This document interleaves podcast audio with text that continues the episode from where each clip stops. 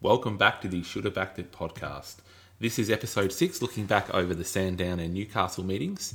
As always, I'm joined by racing analyst for the Herald Sun, Chris Finuccio. Mate, I hear your tips are airborne at the moment.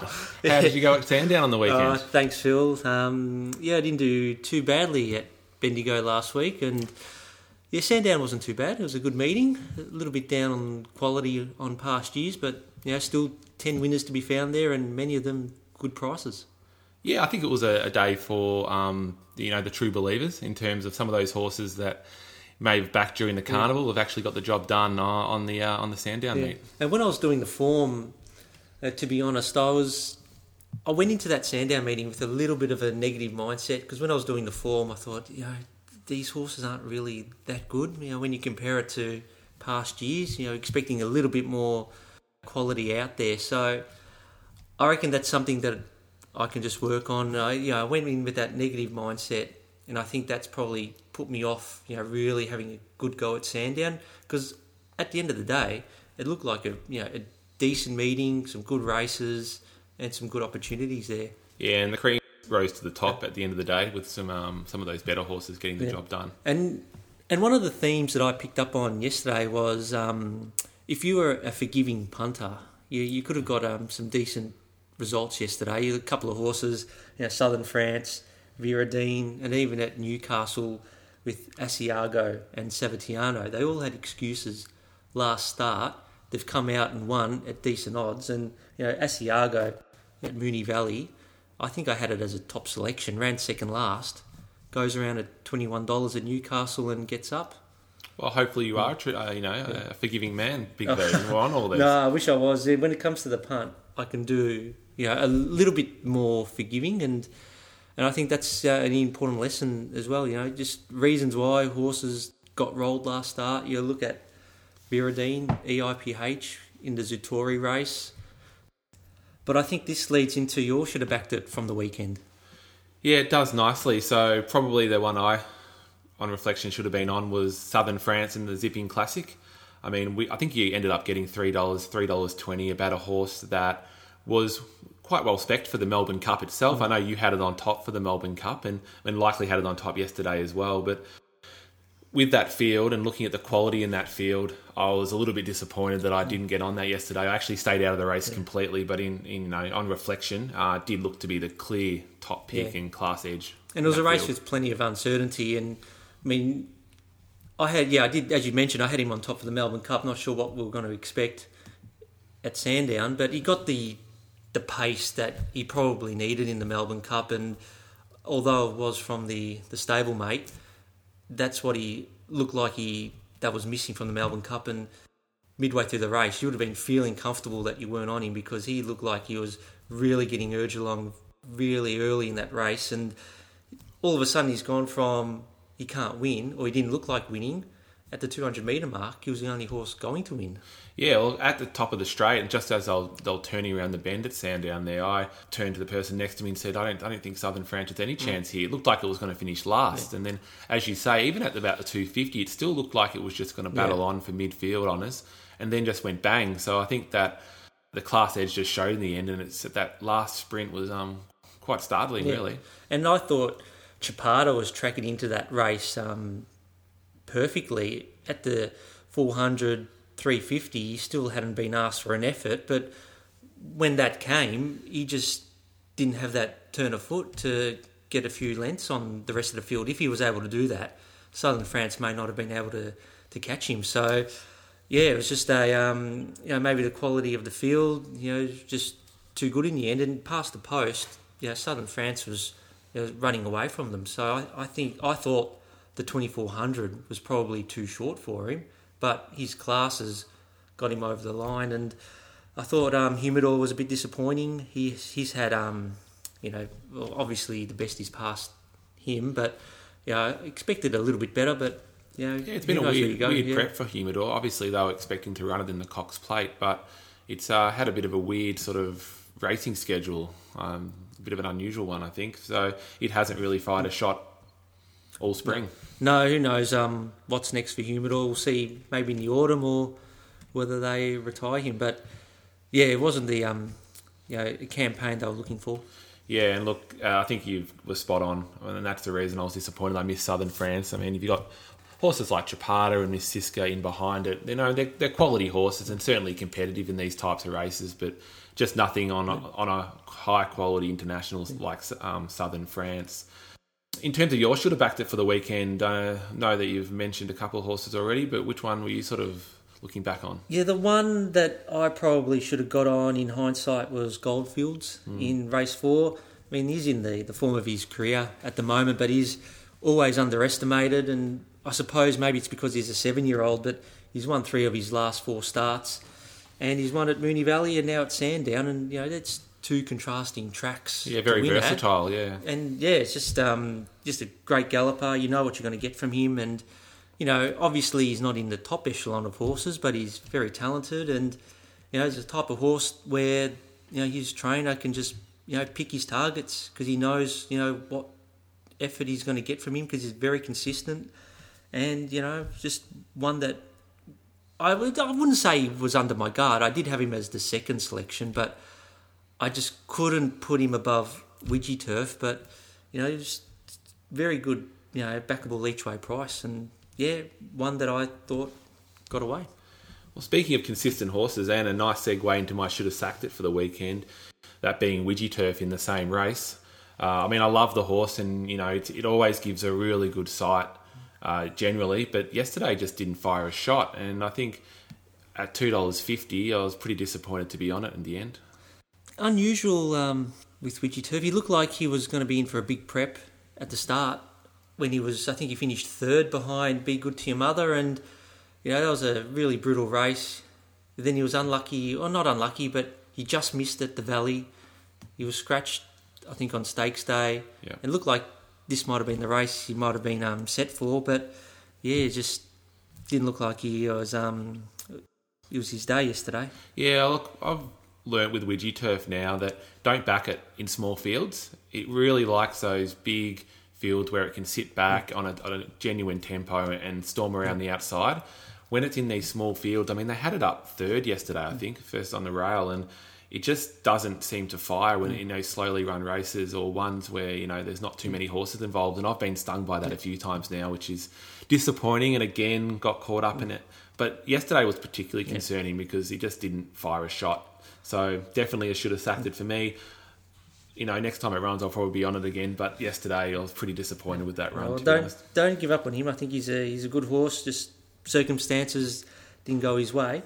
Now looking at my should have sacked it from Sandown, and I'm, I've got a two in one. Oh, I'm going to go, go. I'm going to go with the uh, the two Charlie Appleby horses, Dubai and Setting Sail. I thought I'll I'll group them together into one, and I wasn't sure what to make of these horses because you know with Charlie Appleby He's got a good record in Australia. You know, when he brings his horses, there's every chance that they're a lot better than what we've got. So, obviously, and more particularly with setting sail, you know, he really dominated that market. I think he opened, uh, his starting price was $2.05. And there's still a bit of uncertainty with these horses because we, you know, we don't see them. That was its and, first start, wasn't it? In yeah, Australia. Well, in Australia. Yeah. Dubai ran in the autumn and he pulled up lame and again, he he started favourite, and I think he really did drift, and the money came for Home of the Brave.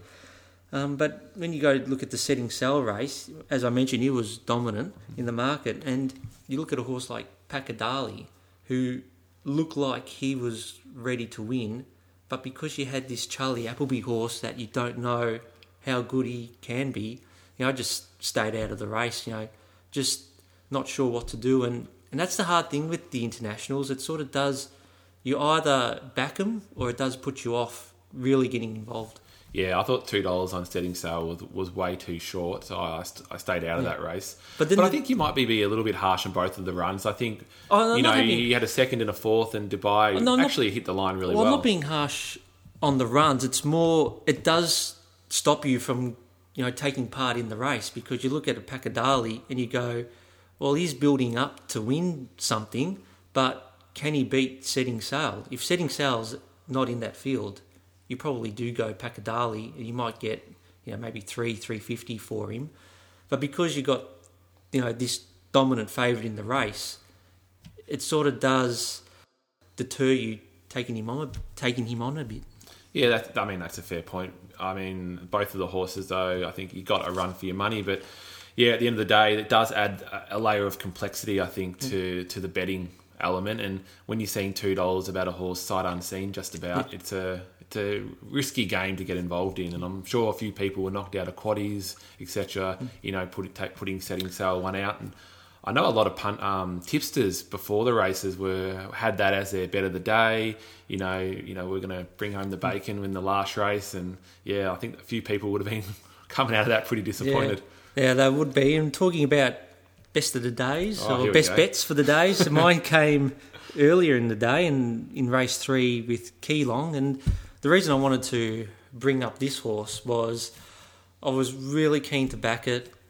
When I got my ratings on the Friday afternoon, he was paying two dollars seventy. I think it might be a she, I'm not sure, but it was two dollars seventy Friday afternoon. Then all of a sudden, an hour, two hours later, he was two dollars twenty five, two dollars forty, and I thought, oh, this has gone from a must bet to I could probably get left leave this alone because it just was too short, rock mm. bottom. But then an hour before the race, I saw 270 was back up, and I thought, all right, I'm going to get involved here. And I was on the Friday, I was hoping that he might have drifted out to three dollars, push out maybe a little bit further. But you do see a lot, quite often, a lot of market moves on that Friday afternoon and Friday evenings, and sometimes you just got to just be patient, wait the next day, and hope that price gets out. More often than not, it does come back out to the price that that you're hoping to get, or the minimum price you're willing to take. I think that's happening more and more. And I was I was speaking to a, a mate the other day, and also looking at the fixed market as well now. So you don't you're not having to experience those fluctuations. I mean, if you see a horse that you like at two dollars seventy, that you think's a must bet at two dollars seventy, and you're getting that on the fixed market, there's an argument for getting in either early or waiting Yeah. late to the to the actual um, to the tab comes out as well because yeah, you're right. You're getting a lot of groundswell of support for these horses, but then some are coming out a little bit late, such as Geelong did yesterday, Yeah. and it did look a great bet on the day. I know people were questioning whether it would see out the 1400, but I thought its previous run at Flemington showed that it would, Yeah. and yeah, it did just look like a class edge on those on those horses in that race. Yeah, I did see one person did have it as a, a lay horse because of that distanced out. But when you look at that Flemington run, okay, it had the run of the race, but that was first time 1400. It only just got run down late. This was a a step down in terms of depth. Oh, for sure. Yeah, and and stayed at the fourteen hundred. I thought, no, I don't have a problem with this horse running out fourteen hundred here. And um, yeah, it was just I thought it was just a fantastic ride as well um, by Luke Currie. He was on fire as well at easy watch that one Yeah, actually. Yeah, a very couple easy. easy watches yesterday, but Yeah. uh, that was that was right up there. And another good front running ride. We had another one with uh, Linda Meech on Jamaican Rain as well later in the day. But yeah, uh, definitely good bet, Big V. I'm glad it was your best of the day, and I hope a few people Yeah. were following you in on that. Well, I'm glad I got a price that I could back it at. You know, two seventy an hour before the race wasn't a bad price. Twenty four hours earlier, it was probably too short. I was hoping to pinch maybe three dollars, but wasn't to be. But it just it just shows that you just got to just wait, bide your time, and just if the price does come out before beforehand, which it can do, you just got to jump on and, and take it. Now, not relevant to this race, Big V, but certainly something that we discussed last week in relation to the whip use and horses that are, you know, whether jockeys, what, what should happen to a jockey should they overuse the whip. I'm interested to th- hear your thoughts on this. Yesterday, on the Saturday at Sandown, there were 10 races. How many of the winning jockeys do you think overused their whip and were sanctioned as a result of that? Geez, that's a tough question. Well, now that you've brought up the, the question, there must have been a couple, but I would have thought I'll have to be at, at least one, maybe two. There were three. So um, we had Mark Zahra in uh, on his ride on his ride on Southern France overused a whip, and I think he had the whip out at about the 600, just trying to get the horse going. Um, and Linda Meech uh, also on Jamaican Rain, and and a, and a race earlier in the day, and I've just, just slipped my memory. But so we've had three occasions where the winning rider has overused the whip. In two of those um, cases, it's been a small fine because the jockeys have had, uh, you know, don't have a, a previous um, sort of history. And then another, we've had a sanction there with Mark Zahra, who's obviously got some form there. So I guess if you're backing the horse that ran second in those races and Jamaican Mm. Rain only won by a nose, you, you might be a little bit disappointed that your jockey didn't overuse the whip and, and get the result for you. Yeah, it is. Um, then if you back the winner, you you don't want to to lose as well. So it's a it's a tough one. But look, if you're going to have a whip rule, you got to enforce it, or you got to you know get serious about it and, and let the jockeys know. It's just a it's just a tough one, and it doesn't surprise me that Southern France overused the whip. You know, now that you um, you see how much pressure it was under way out from the finish, that makes a lot of sense. But look, I think the you know Racing Australia and the stewards, they just got to make a stand on it. They've got to go one way or the other. You either punish them or you either just change the rule, get rid of the rule. And the other, the, the other one that I that slipped my mind was actually Stevie Baster on Goldfield. So I, I guess from his perspective, didn't have much to lose in his Yeah. last ride, but also a, another closely Yeah. run race. So again, if you're on the second horse, it's um, I think it's one that we need to just keep an eye on because, uh, you know, these small sanctions that are coming through are not. Yeah, it's not of- a deterrent. Not great for them. It's not a And- deterrent. it's not good for punters either. And the last point I want to make on the rip rule, I think it's a little bit of a dog's breakfast as well because you got the same restrictions in a thousand meter race compared to a thirty-two hundred meter race. So maybe this won't be such an issue if for staying races two thousand meters and above that the restrictions can just maybe be eased a little bit. So maybe that's one s- solution as well. So that's enough for the um, the whip debate. Yeah, we're probably uh, we've probably overdone that one a little bit, but we can But move there's on. one horse that you wanted to talk about up in Newcastle Oh, yesterday. One, one horse that you were on yesterday. Yeah, That's a good. I think it's a good talking yeah, point. it's look. I think I I was definitely talking through my wallet when I, I flicked you a message uh, following race seven at Newcastle Castle yesterday. I was on outrageous, and I think I said something along the lines of that was an outrageous ride by the uh, the, the young apprentice. You were there. outraged. I was outraged. Yeah, Brock Brock Ryan. Look, I don't want to knock the guy. No, I mean, no, he's a young don't- young rider. Don't want to get stuck three. into apprentices. No. Not at all. But uh, look, it was a bit of a nightmare scenario for the young for the young bloke. Uh, caught behind on the fence, two horses going breakneck speed throughout the race, and you just knew they were coming back to the Yeah. field. And being on outrageous, I'm just thinking, get get him out, get it mm. out, get it out, and just couldn't. Yeah. And it basically got stuck in behind them, and it was just a horror watch, Yeah. really, for anyone that was on Yeah. it. But we, we don't want to bag, you know, jockeys or bag rides. You know, we just want to look at the facts. And the reason why this is a good discussion point is he was a three kilo claimer on a horse that was in the market. He was one of the favourites, or maybe the favourite. And he was only carrying 57 and a half. So it's not like it's a an impossible weight. And you just, what's the three kilo claimer? What difference does he make, or having three kilos less compared to having an experienced jockey on board? I mean, is is three kilos that big a difference? I mean, I I don't think weight is such a a big deal that a lot of people make it out to be. You know, you have an experienced jockey on the horse at 57 and a half kilos, you'll get a different result. And look, we don't know the horse. We don't know if it, how it carries weight, whether it's a small horse. But and and, to Brock's credit, rode it really well the previous start for a win at, at Rosehill. So certainly not knocking the rider, but it's I guess that claim three thing is is quite an interesting thing for punters to look out for. I mean, outrageous looked to be me the clear top pick in that race. So you've got the favourite claiming three, and it wasn't like it was carrying 62 and a half kilos and needed, you know, three off the back. So you still felt at 57 and a half it, it, it could win the race. Uh, I also like to see, you know, jockeys getting their chance in these types of races to um to perform well, but it was it was just a horror watch, Big V, just a Yeah. horror watch. But you did you did mention that he rode him the start before, and I suppose you you probably do deserve to stay on the horse. And we talked won. about Linda Yeah. Meech earlier in the in the, in the podcast series about how she should have Yeah. stayed on. You know, she had that rapport, she'd had the successes on the horse, and probably a similar situation here. Yeah. But I do contrast it with a ride of Willie Pike in uh, Ascot later in the day, who in the last there was caught in a pretty similar situation. And if you watch that race, um, brought the horse out in just an absolute peach of a ride and pulled it pulled it out, got it three wide, and it and it ran around the field and won. So you can see there the distinction between what a experienced jockey can do in, in, in that situation compared to perhaps Yeah. a younger, a learning jockey. Yeah. And um, and just going back to Brock Ryan on outrageous when he did win on him. I mean, he was carrying sixty kilos going down to fifty seven in a benchmark seventy eight, and here he's gone to a benchmark eighty eight.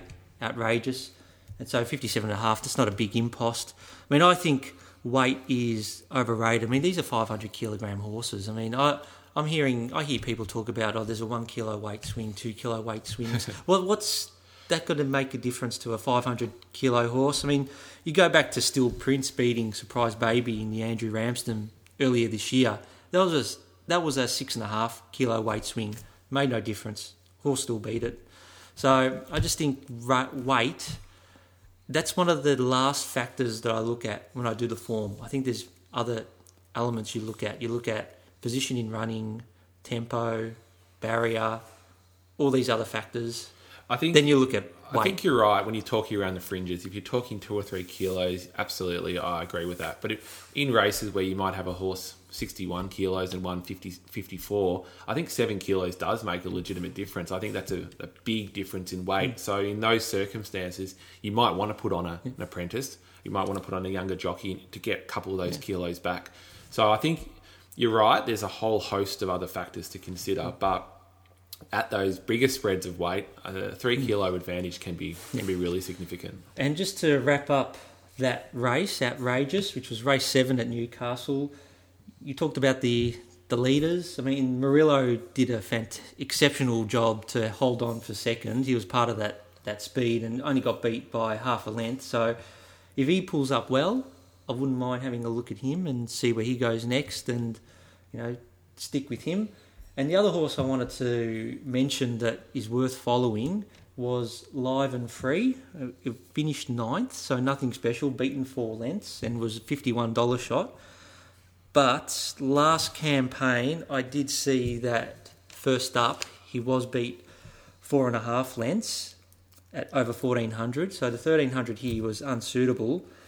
And um, last campaign, he really did improve second up and was you know starting to peak third up, fourth up, and I was on him when he, at Eagle Farm when he was a good thing beat, and that was the same day Vow and Declare won as well. So interesting to see live and free first up here, and I'm going to have a look and see whether he's a Magic Millions horse because he's a horse to to keep an eye on, maybe third up, fourth up when he gets to those staying distances.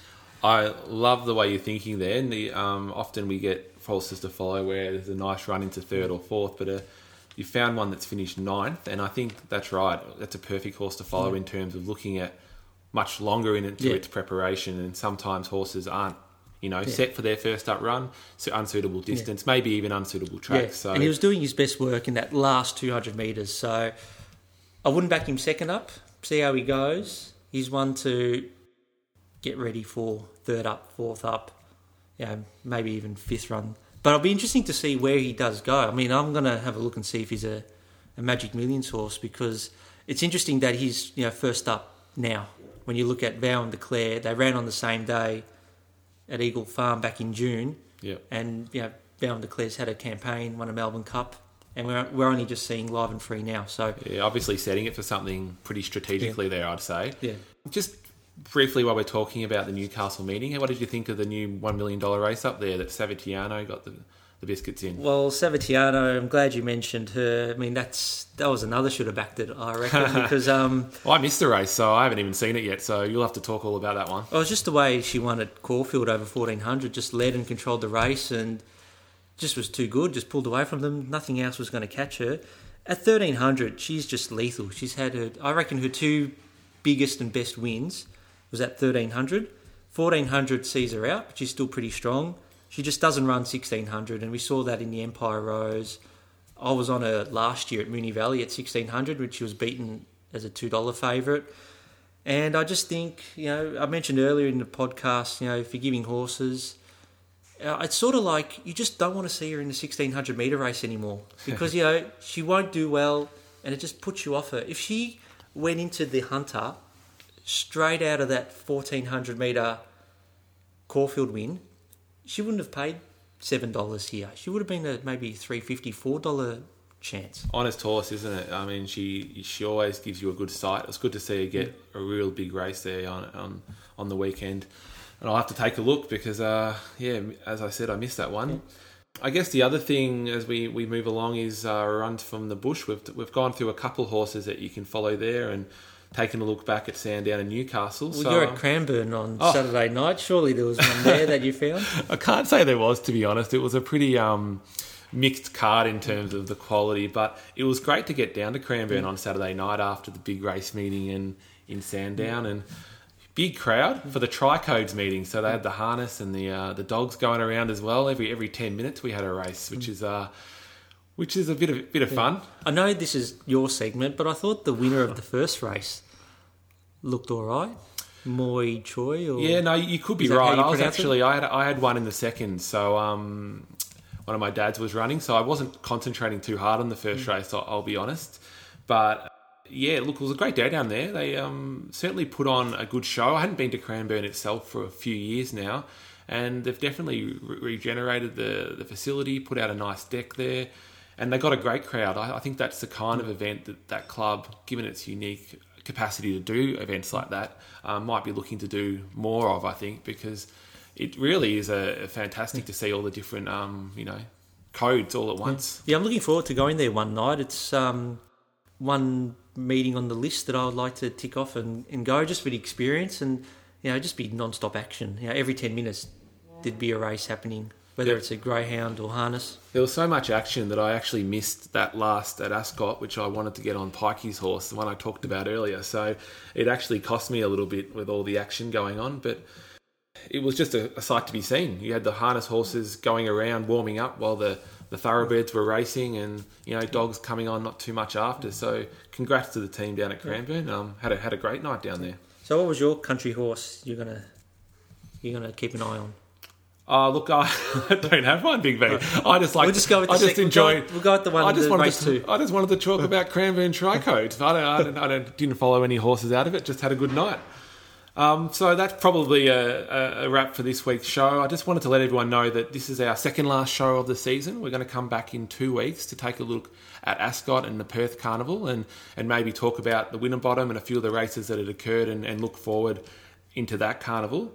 In the meantime, if you want to contact us, um, please do so at the shouldabacked at gmail.com email address or on Twitter at shouldabacked um, I, I, you'll be pleased to know a bit of feedback from um, one of our avid listeners was that uh, a good buffet restaurant in Melbourne for you to check out was the Langham. So Yeah. that might be one to, to, to note check in your out. book. Yeah, I've heard some yeah good words about the Langham. I should check it out. Um, how much how much is the uh, buffet there? Uh, look, I'm not. You might have to check that one out. I- Around the same price as you won in on the, on the Gold a- Coast, 75 80 it's dollars. not not a big impost for me, but I know that if we do go as a as our punters club, there might be a, a few people that you know might be might be put off by that price. But you know, a good feed is a good feed.